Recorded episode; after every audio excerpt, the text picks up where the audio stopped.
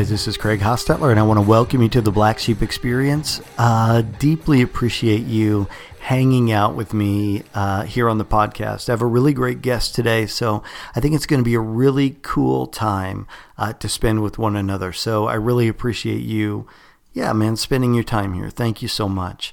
Um, and I hope that whatever you are doing, wherever it is that you are, that you are doing that uh, with peace. You know, that peace that kind of surpasses all understanding. Um, you know, I think in a season of exploration that there's a real freedom in being able to stand in your own personal convictions. Now, certainly all of our leadings or leanings at times need correction. Uh, and, and, I do understand that, and I welcome that. In fact, um, I have a I meditate every morning for um, for a span of time, and towards the end of that meditation, I really focus on uh, the Psalm uh, 51 that says, Create in me a clean heart, God, and renew a right spirit within me. Cast not your presence, uh, cast me not away from your presence, and take not your Holy Spirit from me. Restore to me the joy of your salvation, and uphold me with a willing spirit. And so I really I really focus on that and I really uh, I, I, I, petition that and then I listen for whatever correction you know um, may be needed at that time and I like to pray that really intentionally and with a passionate mind because that that truly is what I what I want the continued regeneration and renewing you know of my heart and mind um, but I digress. I, I, I, think that there's a true joy as we awaken to God and our own personal true convictions, as we awaken to ourselves and our own really true identity. As I have explored so many ideas and so many um, I, guess there's so many that have just resonated with me, and others that really weren't for me. But God has been there the whole time, leading and guiding me, and, and really resurrecting me. I think in a spiritual and a, and a, a metaphysical way. Um, and I'm excited because the path is ever expansive. Uh, there's plenty more exploration to do. Um, but along this path, one of the things that deeply resonated with me is Christian witchcraft. Uh, I feel deeply at home with that term and the idea of it as it expands and becomes something that's more personal to me uh, or, or personalized to me. I really feel a deep resonance, really, uh, with Christian witchcraft. And to be honest with you, uh, several years ago, I, I felt really pulled in that direction even while I was pastoring in an evangelical setting, so many of the practices within um, what I'm going to call, I guess, modern witchcraft, they were things that I was already doing. Uh, if you're familiar with terms like grounding or shielding or even drawing down the moon, perhaps, um, well, certainly not with the verbiage that's found in so many other forms of witchcraft, um, but the heart was there. And I was really surprised at how much of it, uh, how much deeply resonated with me, or, or, or some of the ideas or, or practices that were already a part of, naturally a part of who I was, uh, could be found within the setting of witchcraft. Now, what's important, I think, to remember there is that that um, witchcraft, in and of itself, is not a religion. Um, it's more of a metaphysical practice. And someday I'd really like to get into that with you because the um, our own existence really mirrors the triune um, existence of God, right? So, um, spirit and uh, then the Holy Spirit, which is the in between, right? And then uh, the incarnation. But we'll, we'll talk about that someday. But it's always been really, for the whole of my life, a very deep part of me. I think it was uh, Alice Hoffman um, who said, There's a little witch in all of us. And, and I think that feels really true for me. Perhaps that resonates with you on some level. I know the word's a little bit scary, right? But um, I think the more that you demystify it, and we'll talk about that in the conversation, the more that you demystify it, the more that you can see perhaps that it does really resonate with you. So um, during those early explorations, I came across someone that was interesting to me, a woman by the name of Valerie Love, a, a self professed right Christian witch, really before anybody was using that term. Uh, and I loved immediately the bravery to step out and just to say it. Um, what is great is uh, Valerie Love, also known as uh, Kaisi. Um, she's been on the podcast before. She's written a couple of books that I think are really important, but she's got a new one that just came out within the past month or so. Uh, and it's titled How to Become a Christian Witch. And I think the book is so timely I think there are so many out there with what I'm going to call like witchy leanings. Um, yeah, it, it, witchy, I think, resonances, something deep within them, like myself. Um, and now they can explore this idea while staying connected to the Christian faith. Uh, which for so many of us, myself included, that's that that's a man that's mandatory, right? As Valerie said, um, she had the witch on one side and the Christian on the other, and neither neither of them were going to leave, right? So she had to learn how they, they could be integrated and then discovered that they integrated with one another very, very well. Now, let me say the book is very good. It's on Amazon and it's in other bookstores as well. Uh, it's on it's available on Kindle. And so uh, I w- would really encourage you to check it out. I think that it would be meaningful and helpful to so many of you. Now, if you're not familiar with Valerie Love, then hang around and we're going to discuss the book. We're going to discuss magic. We're going to discuss all kinds of stuff. It's really great conversation. And also, you can find out uh, more about her. She's on all the social media stuff for sure. And then, of course, she has a website, um, valerielove.com. So let's jump into the conversation. I really hope that you enjoy it. Welcome to the podcast, uh, Kaisi. Hey guys, this is Craig Hostetler, and I want to welcome you to the Black Sheep Experience. I have a uh, returning guest, the Christian witch, um, Kaisi, uh, also known as Valerie Love. Welcome to, uh, or back to the podcast. Thanks so much for hanging out with me. Oh, thank you so much, Craig, for having me back. well, you know, I enjoy it. You got this new um, exciting book out there, and so we had to we, we got to talk about that, right? Oh my goodness, yes. so it, let let's start. There's a lot of things I want to ask you. So, but let let's start with the book. So the book is called How to Be a Christian Witch, and it includes um, initiation instructions. So, so this book is available. I I saw it on Amazon, but I'm sure there's other places as well, right? Yes, it's available on Amazon, and uh, it it can be purchased also in bookstores. And uh, soon it will also be at BarnesNoble.com and other places like that. The paperback version, the Kindle version is on Amazon as well. Okay, so you've been busy because there's a there is a lot of stuff packed in this book.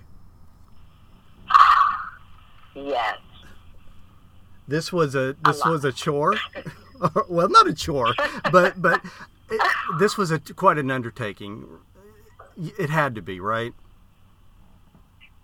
You know, I'm about to say something very bizarre. This book was written, published, edited, cover designed and released in three weeks. Wow. That is amazing. Um, Pretty bizarre. Never written a book like that before. Yeah, you know, it's interesting because, well, let's talk about a couple of things. What was the inspiration? I mean, I, I know what the book is about, but let's talk a little bit about why you chose to, to finally release it, it's almost like an instruction manual of sorts. I mean, what inspired you to, I guess, to bring this book forth? That's an excellent question. There were a couple of factors. So the first one is that my own experience of being a Christian witch was I was kind of making it up as I went along because they're unlike Wicca or hoodoo or any other system of magic or spiritual practice or even a religion, right? If you join, they tell you do this, do this. These are the steps. These are the holy days. These are the prayers. It's all laid out for you. And in Christian witchcraft, we just didn't have that. We knew that there we felt magical or that we're witches or magical beings that love Christ and we love the occult and perhaps we love that Christ could have been a sorcerer or was magical. And we wanted to go down that rabbit hole, but there was not really some kind of uh, protocol for doing that. You just were kind of on your own, making it up as you go along. So that was one thing. So that's kind of where my manifesto came about, the Christian Witches Manifesto. It was something I wrote for myself out of my own need to document what I was doing and sort of set up some kind of framework for myself in my practice. And then the next thing is that I would say, so that was sort of a years long unfolding. The thing that really got this book kicked off was that I'm a coach and I have several clients, and interestingly enough, I coach them on writing their books.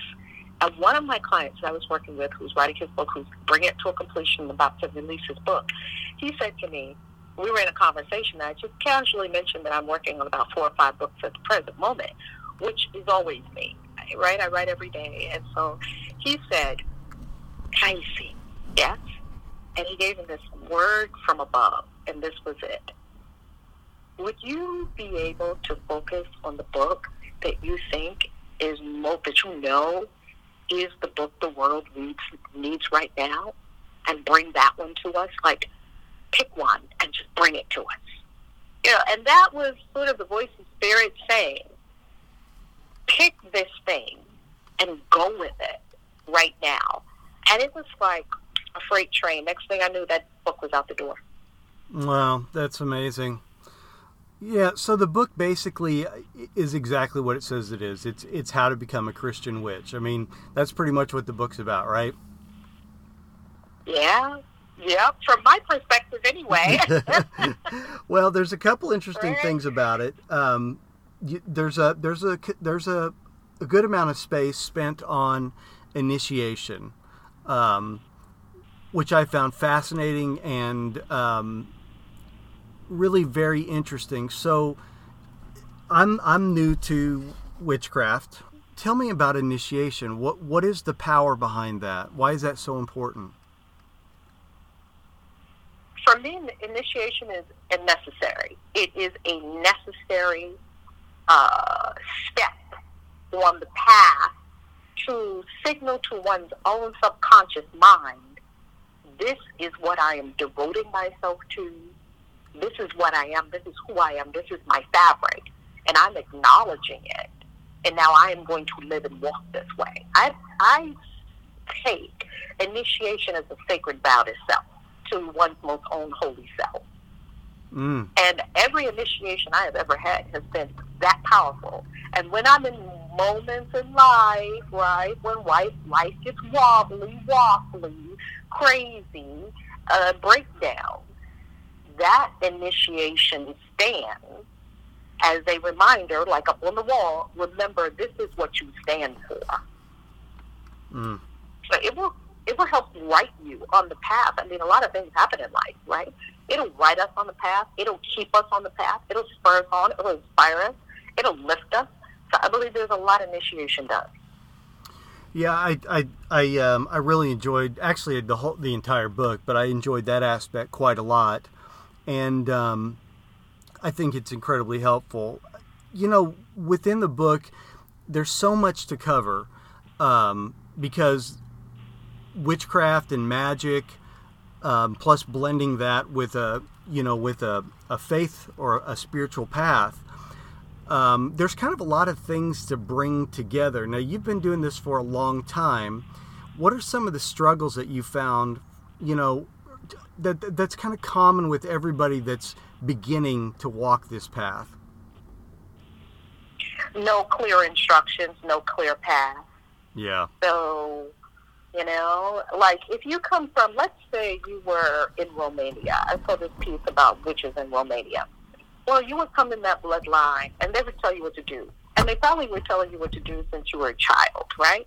If you're a shaman in Peru, like we go to Peru all the time for uh, plant ayahuasca, and I've been into, I've been initiated into plant medicine in Peru with shamans. If you're a shaman, they're going to tell you what to do. Do this, do this, drink this plant, this is this plant, this is that. But there's a path. I, my experience of Christian witchcraft was that there was no path. It was do whatever is before you. Now, I like that because it leaves tremendous creativity and flexibility, and which is like that because we're creative people, and I found all magical beings to be very creative. And we love not having rules anyway, we love not being told what to do because we want to do it ourselves. That's the whole point of being a, magic, a magician, is because we're self-actualizing. Mm. The, the part that was challenging for that is no system, no paradigms, no protocols, no rituals, just leaves one sort of drifting in an ocean of all these possibilities, different things that we could do. So, what I wanted to add to the global conversation of Christian witches, and I by no means believe that this book is any kind of be all end all or Bible, I wanted to add to the conversation what I do, how I got to this place, to perhaps spur on other people coming up with their own rituals because ritual roots you in your practice.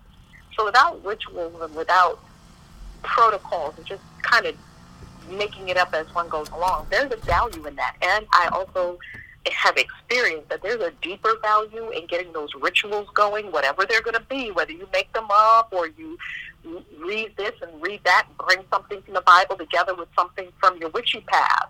You've got to root yourself into something. Otherwise, we're just uh, sort of um, drifters and I couldn't do that. And there was a word I kept hearing inside my spirit that said codify, to codify my path. And everything has a code from the United States of America with the Constitution, Declaration of Independence, right? All of the documents that found there's there's a code for Catholic. there's a code for Wicca, there's a code even for Alexandrian Wiccan, Wicca, and there's a code for uh, Gardnerian Wicca, right? And and these are incredibly helpful. Yeah. And uh, within them, I also believe that there's space for you to have your creativity and your freedom. Yeah, it is. You know the. Um, magic and uh, witchcraft and th- those things are they are difficult because you know, it, it's not that dissimilar from all the denominations that we have in Christianity. Within the magic um, world, there are probably not thousands, but but there are at least hundreds upon hundreds of different systems, and not all of those will resonate with Christianity. so, um, yeah, yeah, there definitely was a need for uh, some type of direction. But with magic, not everything is. Um, it's not like a theology where all the points are put in place. Is that right? That's right. It's so.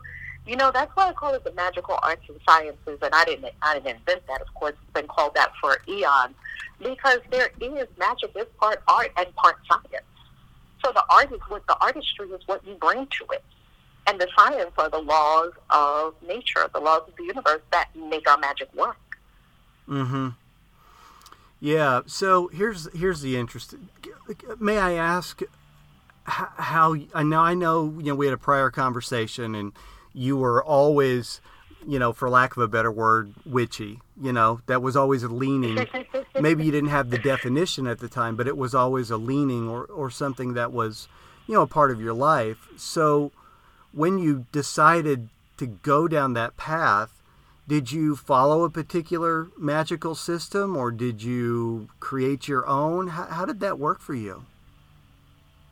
Oh my goodness, that that's probably one of the big uh, fuelers, if that's the word, for this book because I was looking for something. I was looking for a system that was going to work for me, and I didn't find it. Yeah. So I, I studied Wicca. I studied Wicca a lot. It was probably was one of the first things that when you're a witch and you're you're like, okay, especially coming from a Christian perspective, okay, I'm going to do this witchy thing. Scared out my wits of all the conditioning that had to be shed, right? That, oh my God, God is going to cast you out. You're with the devil now. This is this is the worst thing that you could possibly do. Yet, Wiley's so inextricably drawn to it and can't shake that. Mm-hmm. Like that can't be ignored, right? Right. So we get to follow that, and we know that this is just a powerful calling, being called to magic and the occult, and wanting to go in that crystal shop, but thinking, "Oh my God, the blood of Jesus," you know. oh, do I ever? I oh my God, you know, I've thrown away books. Like I bought a book on You Are a Psychic, I threw it away. Then I bought it again because I was back and forth in my head, and it was really, it was very challenging. So because I did that, it was probably one of the greatest divides within the consciousness that I had to integrate was the Christian on one side, the witch on the other. Neither one was going anywhere, and neither one was giving it. It was like neither one of us are leaving the building. Okay, the Christian's not leaving the building, and the witch is not leaving the building.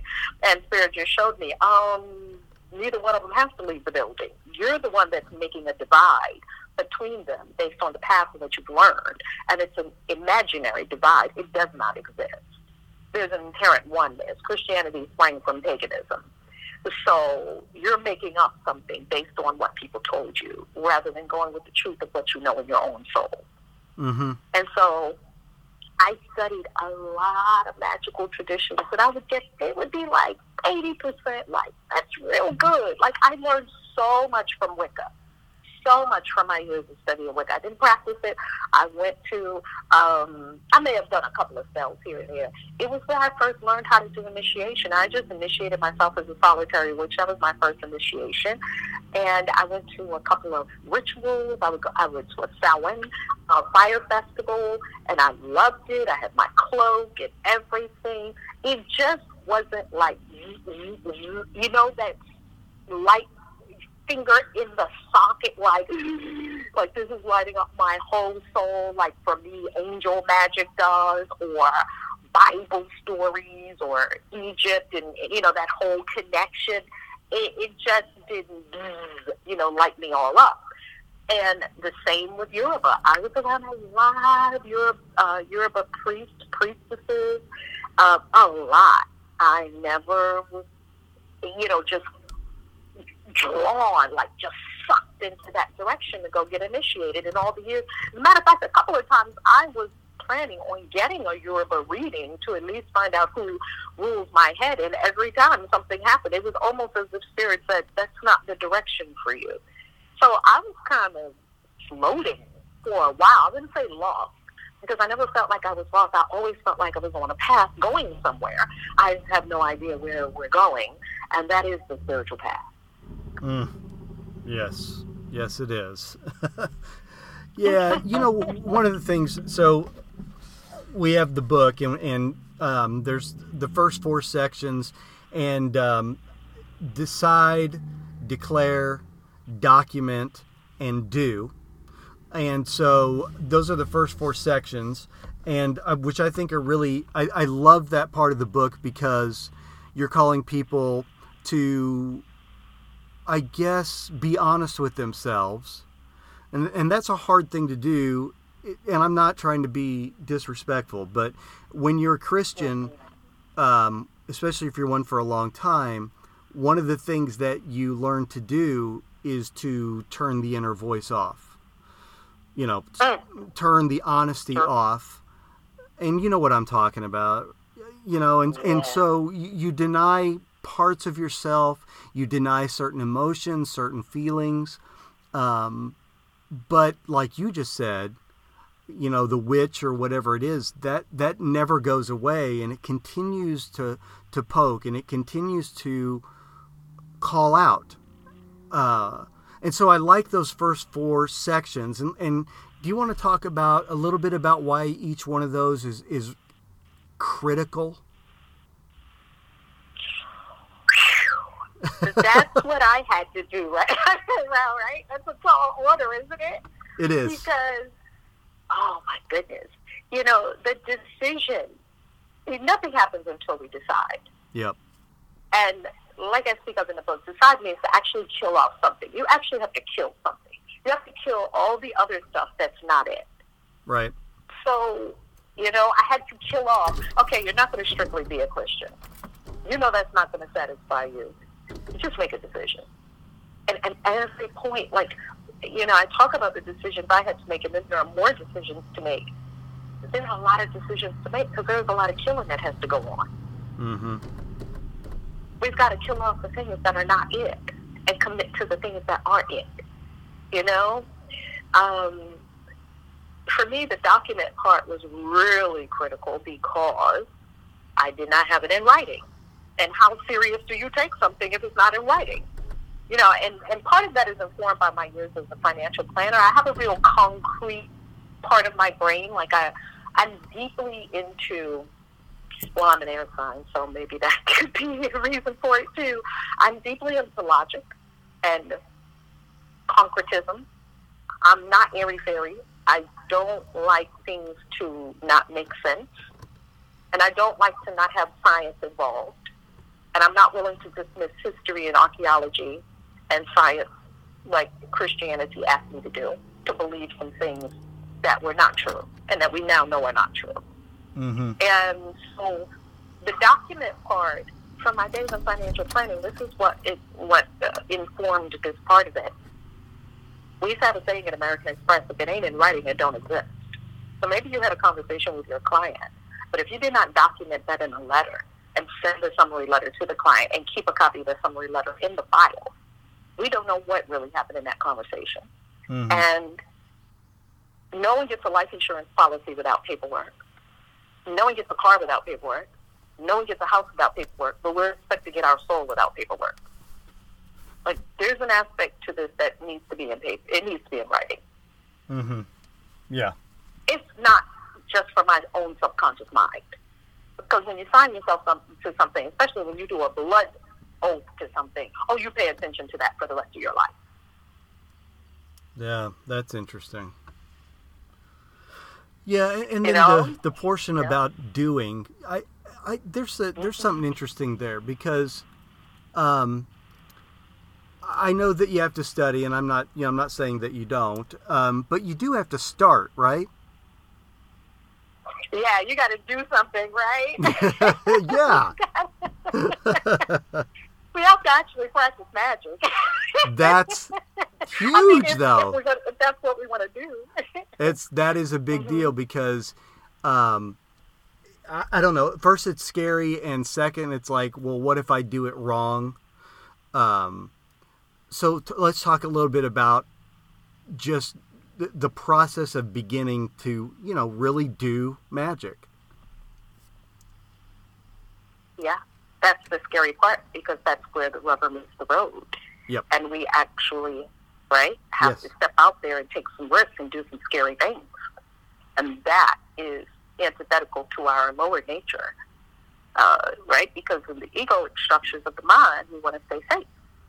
And we wanted to, um, we want some kind of assurance of how this thing is going to work out before I do it. But that's not how magic works. You, you literally will blow up parts of your life. Mm-hmm. And the beauty of magic, it's like technology. You can't break it.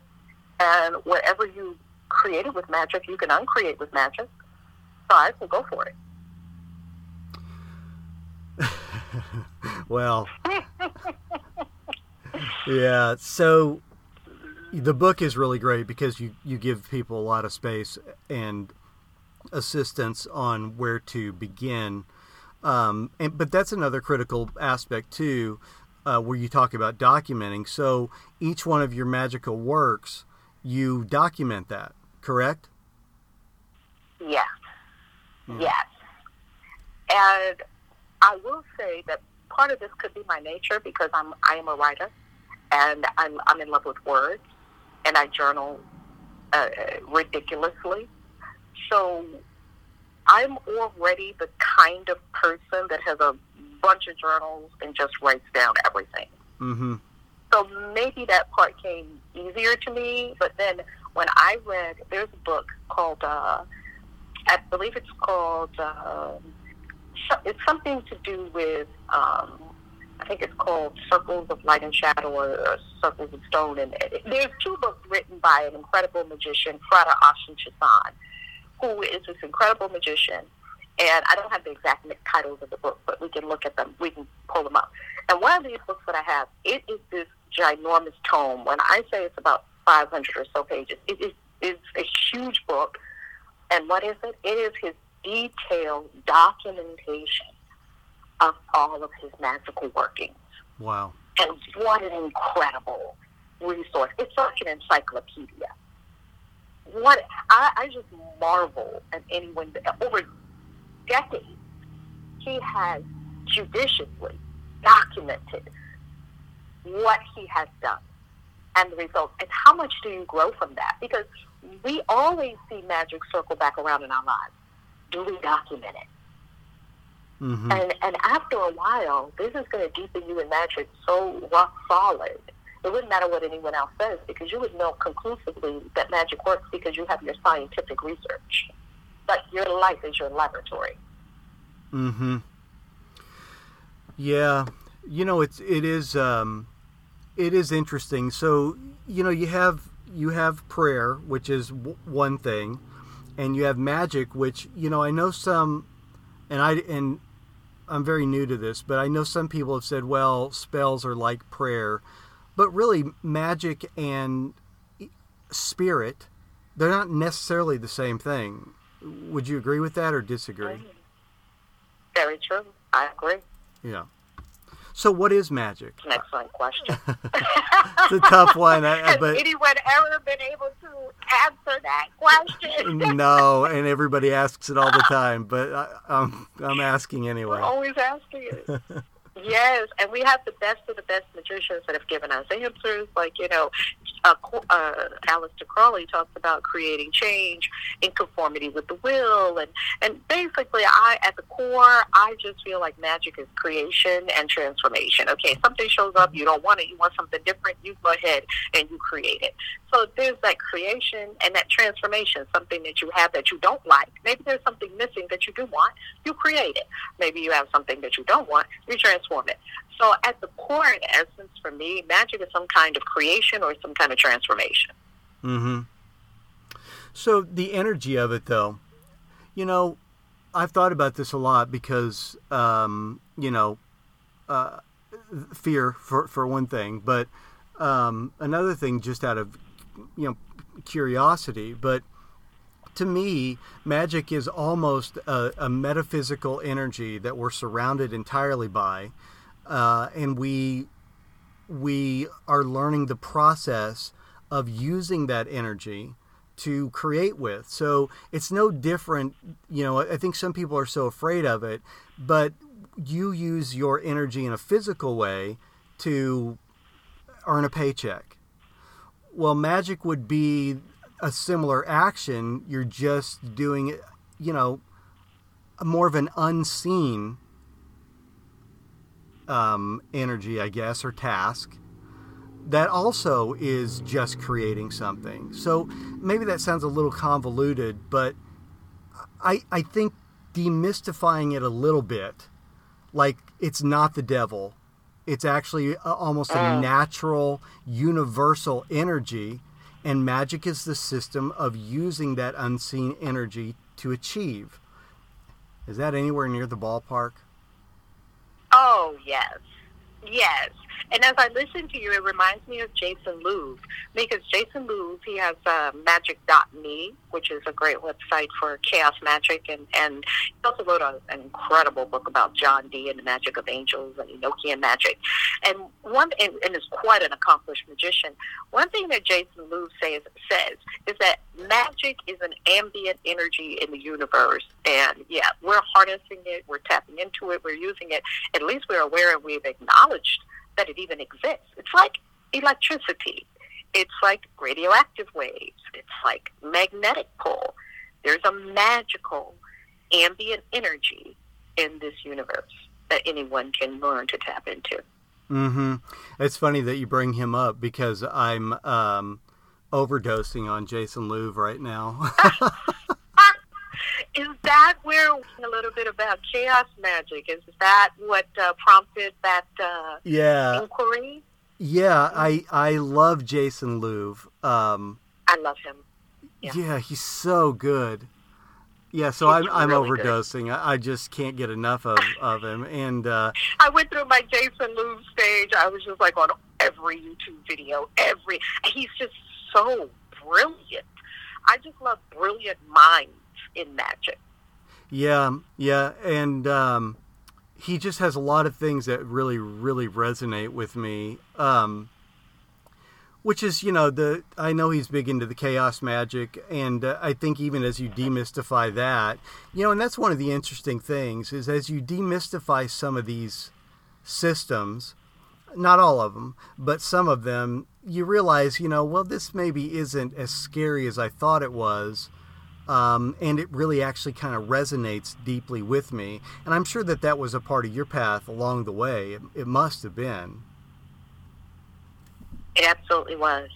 It absolutely was because at first, in the very, very, very beginning stages of when I said, "Okay, I'm going to do this," I was overwhelmed. Yeah. Because I would go right, look at the magic books. It, this was kind of pre-internet days. The internet, there was not a lot on the internet about this. We're talking like maybe 20, 20 to 30 years ago. Mm-hmm. So when I first had the first big awakening. I was 28, 29, going into 30, and I had my second daughter, my second child, who was a girl. And I went into a dark night of the soul, and it was because I was in the constriction, the soul constriction of fundamentalist Christianity known as the cult of Jehovah's Witnesses. So coming out of that, my first opening, and I totally cast that off, and the only thing I kept was God is love. That was the only thing I knew.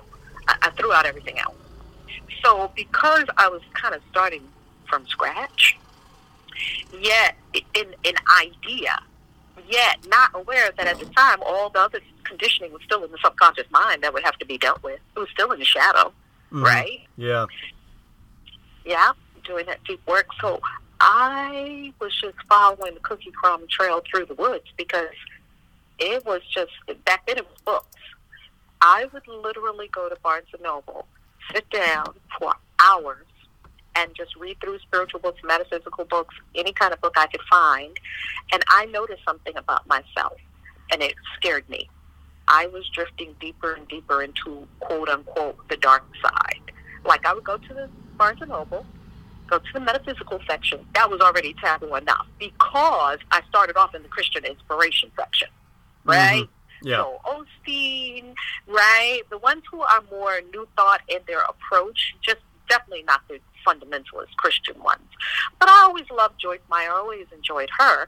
And Joel Osteen, you know, him and his father really came from more of a new thought approach. They never preached the hell, damnation, fire kind of message. So Joel Osteen was really my go-to for a while, and then I was drifting more until I went to the metaphysical section, and then I started talking, and looking at spirit guides. Even that was a leap, you know, to even go to Doreen Virtue and talking to angels, mm-hmm. and then spirit guides. And then I was going deeper into the rabbit hole with psychic. And the psychic thing really stirred me up. I was afraid because, you know, that's just really taboo. And I started to wonder, what is wrong with you? Because are you going to the devil? I, I, I didn't realize how this whole thing worked. It doesn't work like that. But that's what I saw. My, I thought that's what I was doing when I was doing it, and it scared me. Yet I couldn't stop. And so then I was looking books about, you know, like I noticed that there was something in me that did not have a limit. And that scared me because I had grown up with so many limitations. Mm-hmm. So I followed that part of me that wasn't limited and that would read all these books. And I just kept going. And then it took me to magic. And then it took me to witchcraft. witchcraft, no. You know, that's kind of how I went into witchcraft. Even being a born witch and having all these experiences when I was little and growing up my whole life, to actually look it in the face and say, yes, I'm a witch and this is witchcraft now, that's a big jump right there. Because mm. I know a lot of people that still won't do that. Mm-hmm. Right? And that's everyone's choice. So I just saw myself going deeper and deeper and deeper into this thing that it seemed like the bigger me was carrying me into. And a part of me was kicking and screaming, but you know that part of you that's in a scary movie that really wants to see the scary scene and, and the tension is mounting and you want to cover your eyes, but you want to see at the same time? That was me. Yeah. You know, one of the things I love about the book is um, it's a safe space. You know, uh, I I do really sympathize with so many people that have these deep inner knowings and leadings, and they can't express them. They can't uh, explore them uh, because, first of all, they're they're afraid to. Uh, they've been told so many lies about all of that and then, you know, even just outside of Christianity, I mean, Hollywood's version of what a witch is and, and all those kinds of things come into play. And so, what I like about the book is it creates a safe space for a Christian to say, um, you know, I think this is me. I'm going to dive in and um, explore this.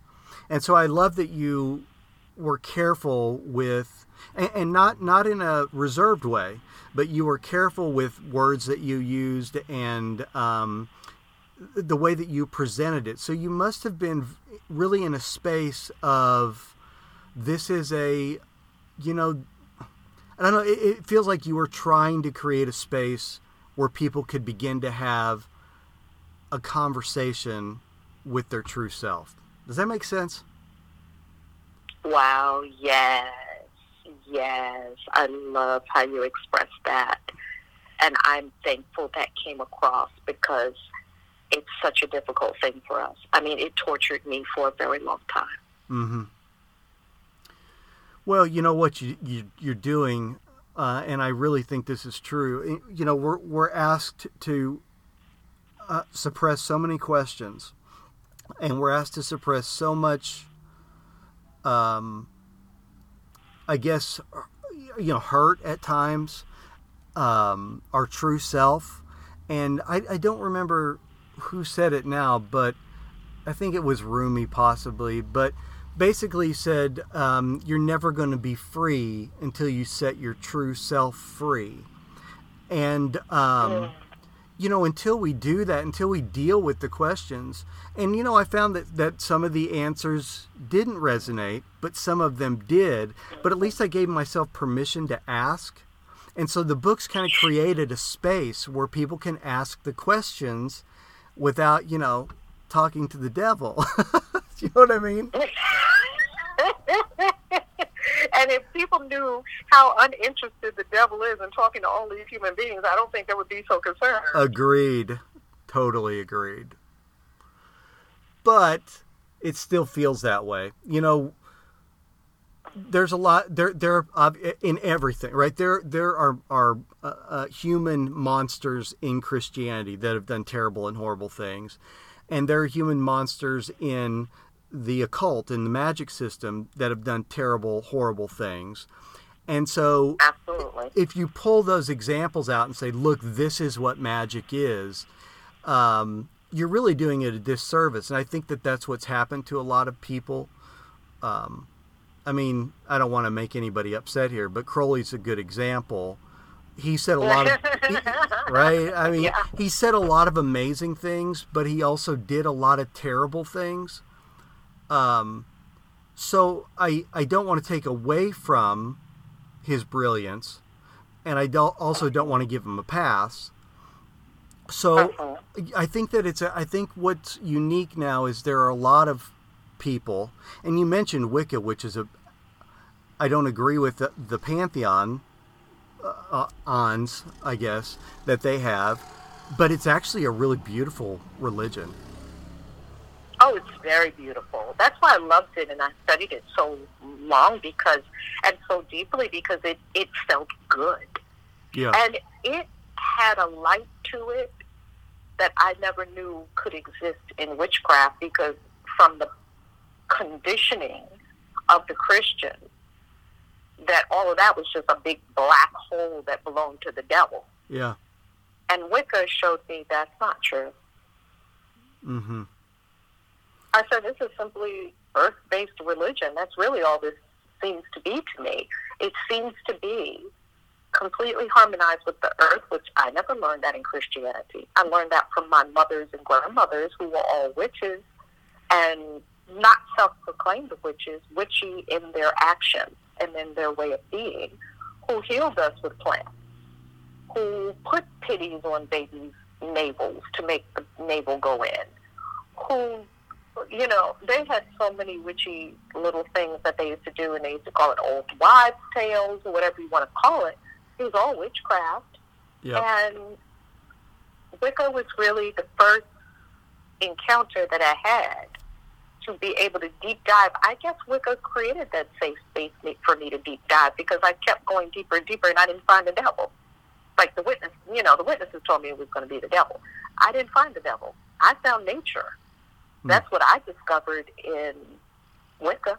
The same thing that my grandmothers had been doing, you know, plants. It was all about plants, um, the sun, the moon. Uh, you know, witches can sniff weather. It's going to rain tomorrow. How do you know that, Grandma? So and so. Oh, I had a dream. Oh, I saw this. You know, they were all witchy.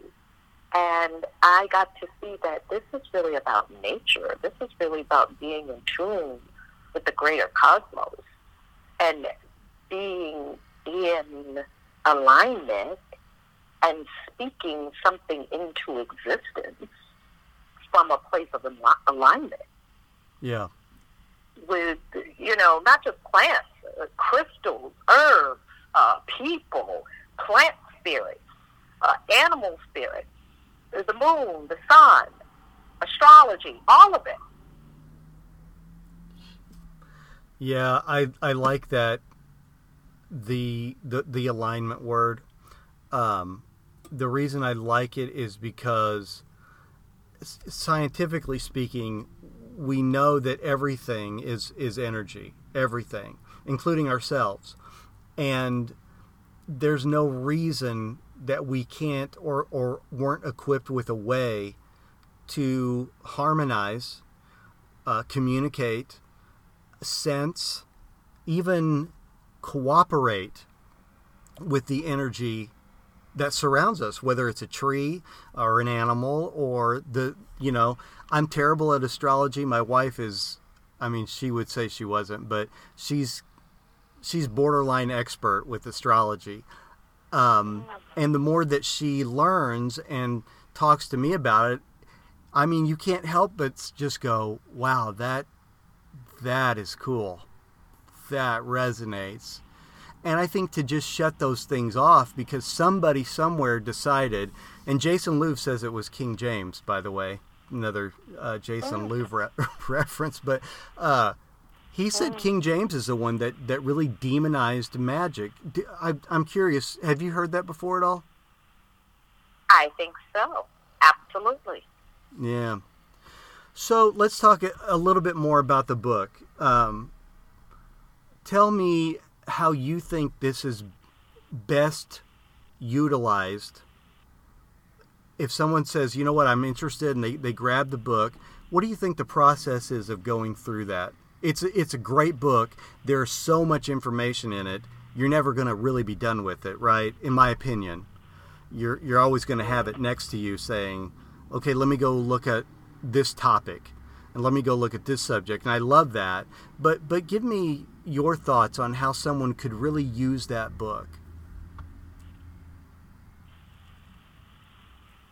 I would hope and pray that it will move a person to choose or decide to be initiated.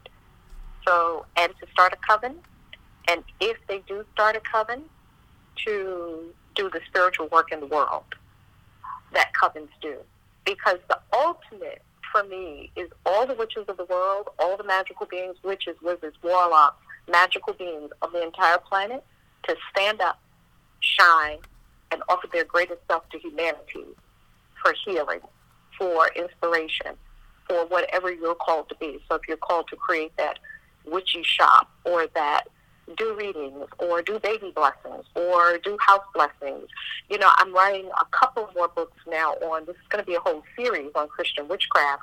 And the one I'm writing right now is spellcrafting for Christian witches. And we've got also a book coming up on services that you could offer as a Christian witch and how to do it. Well, all that starts with initiation because the uninitiated, uh, in most traditions are not really the ones who perform these kinds of spiritual services for other people. So, for instance, you have high priests and high priestesses in certain traditions, right? Many traditions. Mm-hmm. It, until you become a priest or priestess, you're not going to do certain things. There are certain things you can do, and that this is not in terms of better or worse. This is not in terms of people are not worthy of doing it, or that people don't have the capacity or the capability to do it, or that they don't have the ability to do it. It doesn't have anything to do with any of that, or that they're not the right age. It has nothing to do with that. If I go to Yoruba right now, I'm not going to be a Yoruba priestess because I want to be a Yoruba priestess. I'm going to be a Yoruba priestess because I was led to the house that I'm supposed to be in they cast the divination over my head to find out what my head spirit said. There's a process, right? I'm not just going to go and declare myself a Yoruba priestess. That's not going to happen. And then if I do decide, if, if that is the calling and if that is the decision within my soul to be initiated as a Yoruba priestess, I got a whole year ahead of me to do that and quite a significant investment, right? Probably a five figure investment. Right. And why would I do all that, right? I would do that because I'm doing it for my soul. So, and, and what else am I here for other than to unfold my soul? That's my thought, right? Now, other people have different thoughts. This is my thought. So, if I choose to be initiated as a Yoruba priestess, I understand that that will mean a year of wearing white that will mean a year of not interacting with other people as I normally would. That will be me combing through my entire life to make it worthy of a life of service to humanity. Right? I'm not just becoming a Yoruba priestess so I can put it on a resume. I, I would imagine that I'm becoming a Yoruba priestess for a purpose, and that purpose is higher than me and higher than my life and that I'm going to become an instrument of the divine that is doing some benevolent work for humanity.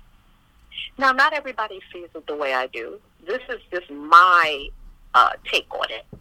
So, initiation is, is is a is a whole nother realm because you can read books on Yoruba. I've been to Bembe, right? To a Bembe where a Yoruba priestess was was uh, uh, had come to her initiation, and and I saw a whole lot of things in an ancestral place. And I use Yoruba a lot for an example because I'm I'm around a lot of people who are Yoruba, and some people who are Santeria, and and some people who are Akan. Like I hang out with an Akan priestess. Well, this priestess, being an Akan priestess, it was a one year initiation. She they can't use utensils to eat food for a whole year. All your food must be eaten with your hands for an entire year for the initiatory period. So, and that's for a purpose. So no one is going to receive the deeper mysteries of that particular path without being initiated into that path. Mm-hmm. And I just didn't see that for Christian witchcraft. I agree. Yeah, absolutely. So, um, one of the things too, and I want to touch on this, bef- you know, before before we leave, because um, you talk about what this book can't do for you, and I think that maybe it's like chapter four or something like that which I actually found, um, hmm, I, I, interesting for sure, and and perhaps liberating. So tell me a little bit about that. That's probably the most offensive part of the book, right? That's probably the part where I'm going to step on some toes. yeah, it's it's a, it's a it's an enlightening and frustrating chapter at the same time because I, I wanted to make sure right up top that I tell people if this is what you're looking for, this book nor any book can give that to you. If you're looking for something that's going to make you, that's going to give you all the answers on a platter, and you don't do the work, I, I can't do that. If you're looking for this is the right way to do that, that's that's not this. I hope people read that and then decide, oh, well, this is not the book I'm looking for. Great, put it down, don't buy it. Because this book is not going to do that for you. It, it's not going to uh, take the place of you doing the work on your emotional body. It's not going to make you spiritually mature. It's not going to make you know any better or any more than the next person. It's not going to do any of that for you. It's an inspiration. It's an idea. It's how I practice. It's worked for me. I don't know if it's going to work for you. It's not a Bible. It's an idea. It's a collection of ideas. Now take what works for you and, and, and leave the rest. Yeah. Now that's interesting because, and one of the, again, one of I think one of the frustrating things, if you don't know or you don't have anybody to tell you, um, I mean, magic is not necessarily supposed to work that way, right? It's supposed to be an experience, uh, an introspective experience, also an intuitive one, and and I think a lot of people want, I don't know, they they just want like tell me everything I have to do, and you know I don't want to have to work myself for it. Just tell me what I have to do so I can do it. But that's not what magic is. Is am I right about that? That's right. It's experiential. It's experiential, like everything on the spiritual path. You know, one example of this is that spirit takes me to some very bizarre places all over the planet. Like I could not have planned it out, and I could never plan out the timing or the ways that I find. I'll just look up and see myself in a temple in Bali. Like, how do you plan that? On the full moon. Like, there's no way you can plan all these things, right? I found myself in the middle of a Hindu temple in India, uh, chanting with Hindu people, women on one side, men on the other side, singing back and forth. And uh, different from a, a mosque, where in Islam, the mosque, there's a wall between the men and the women, right? Well, in the Hindu temple, men and women are facing each other so they can see each other. And it's so beautiful. The men sing one part of the chant, the women respond with the other part of the chant.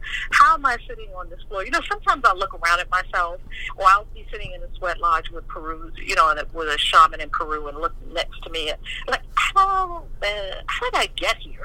how did I get here? I ask myself that a lot. So one of the things that I can say about this whole thing is that if you don't go with your intuition, no matter how bizarre, I mean, my intuition is just told me the most bizarre things. And when I got there, it blew my mind, my conscious human mind, with the next evolutionary leap for me as a soul. And I would have never been able to figure it out. I would never have been able to see it coming because I didn't even know it was there. Hmm. I'll give you an example. Last time I went to Peru, I was on the Inca Trail, and we were in a plant medicine initiation. This this was powerful initiation. So this was initiation with San Pedro because I've been initiated in uh, ayahuasca. So this was a San Pedro or Huachuma initiation, and it, it is is quite a, quite an ordeal, as all initiations are quite an ordeal. And in part of the ordeal, we were on the Inca Trail and we have been walking for miles through the Andes Mountains, like in high altitude, no oxygen. Like I'm talking about an ordeal on every level physical, spiritual, mental, emotional. So uh, we get to this particular place, and there was a clearing, and there was a temple, a stone temple, Craig, in the middle of like nowhere. Hmm. Immediately when I saw it, I go straight to this part of the rock, drop to my knees, and start praying I have been praying at this temple for I don't know how long. I knew it. Yeah. And I knew what I was to do. And my, something in me, bigger than my human self, oh, I think I should go over there. It just and there I was praying. Like I probably had spent so many hours in that outdoor Inca temple made of stone, praying in so many past lives as some priestess or something that I just did. It was instinctive. It wasn't anything I had to think about. Now, how? And and the shaman told us who was with us, Kush. He said none of the none of the tourists come here because they can't find it. I'm like, well, no kidding. Like we're in the middle of nowhere. If you if you left me here, I'd be toast because I wouldn't even know how to get back to where we came from. Right? Right. The way we zigzag through these Andes mountains. So I say that to say, and right then I got another one of my destiny markers. So I say that to say, you can't plan out the spiritual path. You don't know what great spiritual awakening you're going to have and where it's going to be on the planet or what's going to happen. I didn't know I was going to find my first wand in Sedona. Something was just driving me to Sedona. We don't know. So we have to follow that thing that is the great self that does know. That's really good. That is that is that is I think that's exactly. It's just brilliant. I, I you know, it's so hard to do that because we have been taught to not trust anything about ourselves, right? We're, we're inherently evil and all that. And so it, it is hard to get to that place where you are guided by something bigger than you because we're always afraid it's the devil. And, um, you know, it, it, it, it's a little, it's a little, um, it's a little unfortunate because people are missing out on the experience of being this human that they are right now. So let's talk about. And you know what? I, there was one other thing that came to my mind as you were speaking on why Christians have a hard time with this. The reason I believe we have a hard time with this is because we still are coming at it from a place of being flawed and inherently sinful. And that can't stand. That has to go. We must come from a place of divinity. And when we're coming from a place of divinity, we will trust. But if we don't, if we think, well, my nature is inherently flawed and I'm sinful because I had a sin because Adam and Eve and blah, blah, blah, then I won't trust myself. And indeed, I'm not to trust myself. I'm to be told what to do by spiritual uh, police like a priest or a pastor, and I need to do exactly what they say.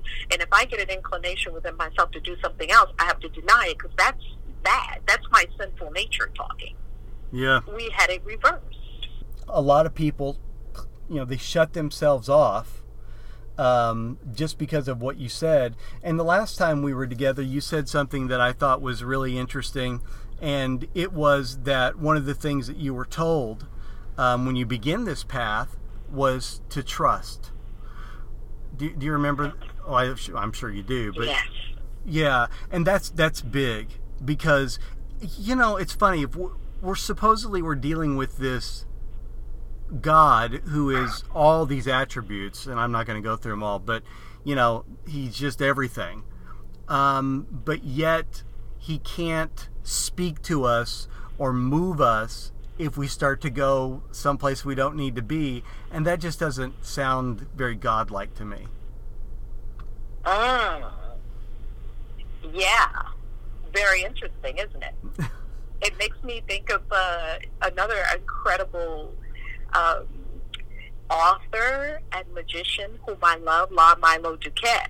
And he talks about how he goes around the world teaching different people magic and how it's so easy to teach people in China magic because they don't have the whole God devil duality thing that we have to first overcome in the West because of the religious conditioning. They just don't have that. And he said one of the things that kind of prevails of their thinking is if your God has an evil counterpart, your God's not God enough like what God can have an equal opposing, not really equal, because of course in the end, God and the devil are going to square off and God's going to win. Um, but how is the devil even uh, such a big part of the conversation in the first place if you're God's God? It's really true, though. I, it's so true. It's crazy true. And um, my wife has a, a, a similar experience where um, you know, God really told her uh, to move and to to explore a few things and to trust Him along the way. And and I think that everybody kind of has to come to that place uh, where uh, if He is God, then let Him do His job, and and you know you do yours or whatever. But it's a, I think it's a it's a hard place for people to come to because of the reasons you just said. We're constantly being told that well we could fall off the path at any time and of course you know where that what where that leads to and, and you're going to go to hell right yeah even though you know i didn't grow up with hell because uh, in the witness paradigm they don't talk about hell what they talk about is something even worse which is complete obliteration as if you never existed so I don't know which one is worse. Uh-huh. Uh, hell, where you just burn forever, or you just get completely obliterated and you are blotted out from all knowing. Okay. Uh, complete obliteration. You know, I don't know what's worse than that. In any event, it's bad, right? right exactly. yeah. And it's not the truth. and it's not the truth. A- amen to that. Not the truth. So, yeah, well, that's the most important part for me. Mm-hmm. So, Valerie, thank you so much uh, for for being on, and thank you so much for writing the book. It is a brilliant book. Um, I've, I've thoroughly enjoyed it, and obviously, I'm gonna have to go back and read it again, just because you, you've really crammed a ton of information in it. I mean, wow. You just kept writing. Wow, I'm so thankful. Oh, I just kept more kept coming to me, just you know, it's all pouring out onto the page, and it's still pouring out because you know we've got more books in the series coming: Spellcrafted for Christian Witches, Tarot for Christian Witches, Words of Power for Christian Witches. Like this is a whole playground we get to play in, and I love it. Yeah, that's exciting. I can't wait for some of those other books to come out. I mean, you're really creating, and this might, I may be misspeaking, but you're really kind of creating a system almost, you know? It feels that way. Yeah. And, and I never wanted to become a religion, simply guidelines, simply uh, something that we can anchor into that's way back beyond me. I always knew Christian witches was way beyond me, and I always knew that I had a job to do on this planet. And it, just kept saying codify, and I just felt like I don't know, maybe other people people made up the other systems that we have too, right? They developed over time, and yes. and I pray that the conversation is such a global conversation where everyone continues to add and contribute to it. And we do have a beautiful system of Christian witchcraft, and when people say they want to practice it, we've got a starting point that we can offer to them. Yeah, I think it's a great work, and I I deeply appreciate that you uh, that you're undertaking it. Um, so again, everybody, you can get that on Amazon. It's a, it's an amazing book. It's available a lot of places. Um, thank you once again. Uh, you've always been so gracious with your time, and, and thank you so much for that. Oh, thank you, Chris. Because you know, uh, Craig, because I just finished talking to Chris. I interviewed Chris earlier on my uh, on my show today, and now I'm talking to Craig. So pardon me for flipping the names around. That's okay. But you know, Craig, this work is so my heart and soul that it doesn't feel like work. Yeah. I love it. So call anytime, and I appreciate your work and what you're doing on the planet. And I appreciate that you created this space for us to be able to have these kind of conversations. Yeah, thank you. I appreciate that. So hang on the line for just a minute because I want to talk to you uh, uh, for just a couple minutes more, and I'm going to close the Sure. podcast out. So, everybody, thank you so much for joining me. I'll catch you on the other side of the music.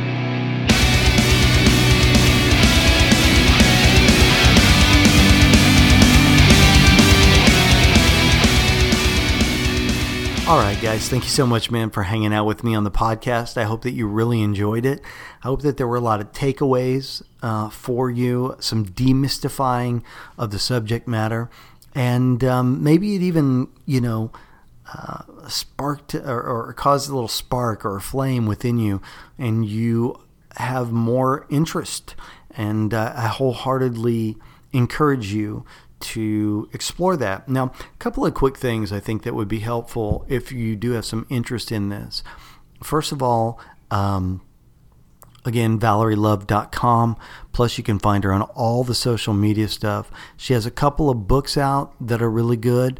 Um, of course, the one that we just mentioned, right, which is How to Be a Christian Witch.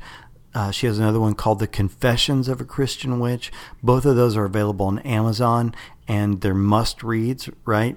And then um, there is a couple of other books too. I was trying to let me find my grab my iPhone here. Um, hang with me here. So the first one is called The Christian Witch's Handbook by H. Fuller Hutchinson, and the other one is called The Path of a Christian Witch, and um, by Adelina St. Clair. And you know what? I don't even know if either of those are still in print. I do know you can find those on Amazon, and they're both also really great books. Um, and then in addition to that, um, there's all kinds of stuff online if you really take a good hard look at it. And so there's a great Facebook uh, group called the Christian Witches group or something like that. I'm sorry, I can't remember it at the moment. All right, you know, I'm going to grab my phone. Technology, you know. So, um, bear with me, guys. Bear with me. The Christian Witch and the Craft is a Facebook group uh, that's really great. And there's a ton of studies on that as well that are really, really helpful. So if it's something that you're interested in, uh, there are resources available, there are books available, and uh, want to encourage you to, uh, you know, do a little bit of exploring and see if it's something that resonates with you. If you don't follow the Black Sheep Experience on Instagram, Facebook, Twitter, um, you need to go do that, man, and and uh, let me know that you listen to the podcast. Share it with the people that are in your realm of influence, and um, I guess that's it. Once again, thanks, uh, Valerie, for being on the podcast. Deeply appreciate it. Done.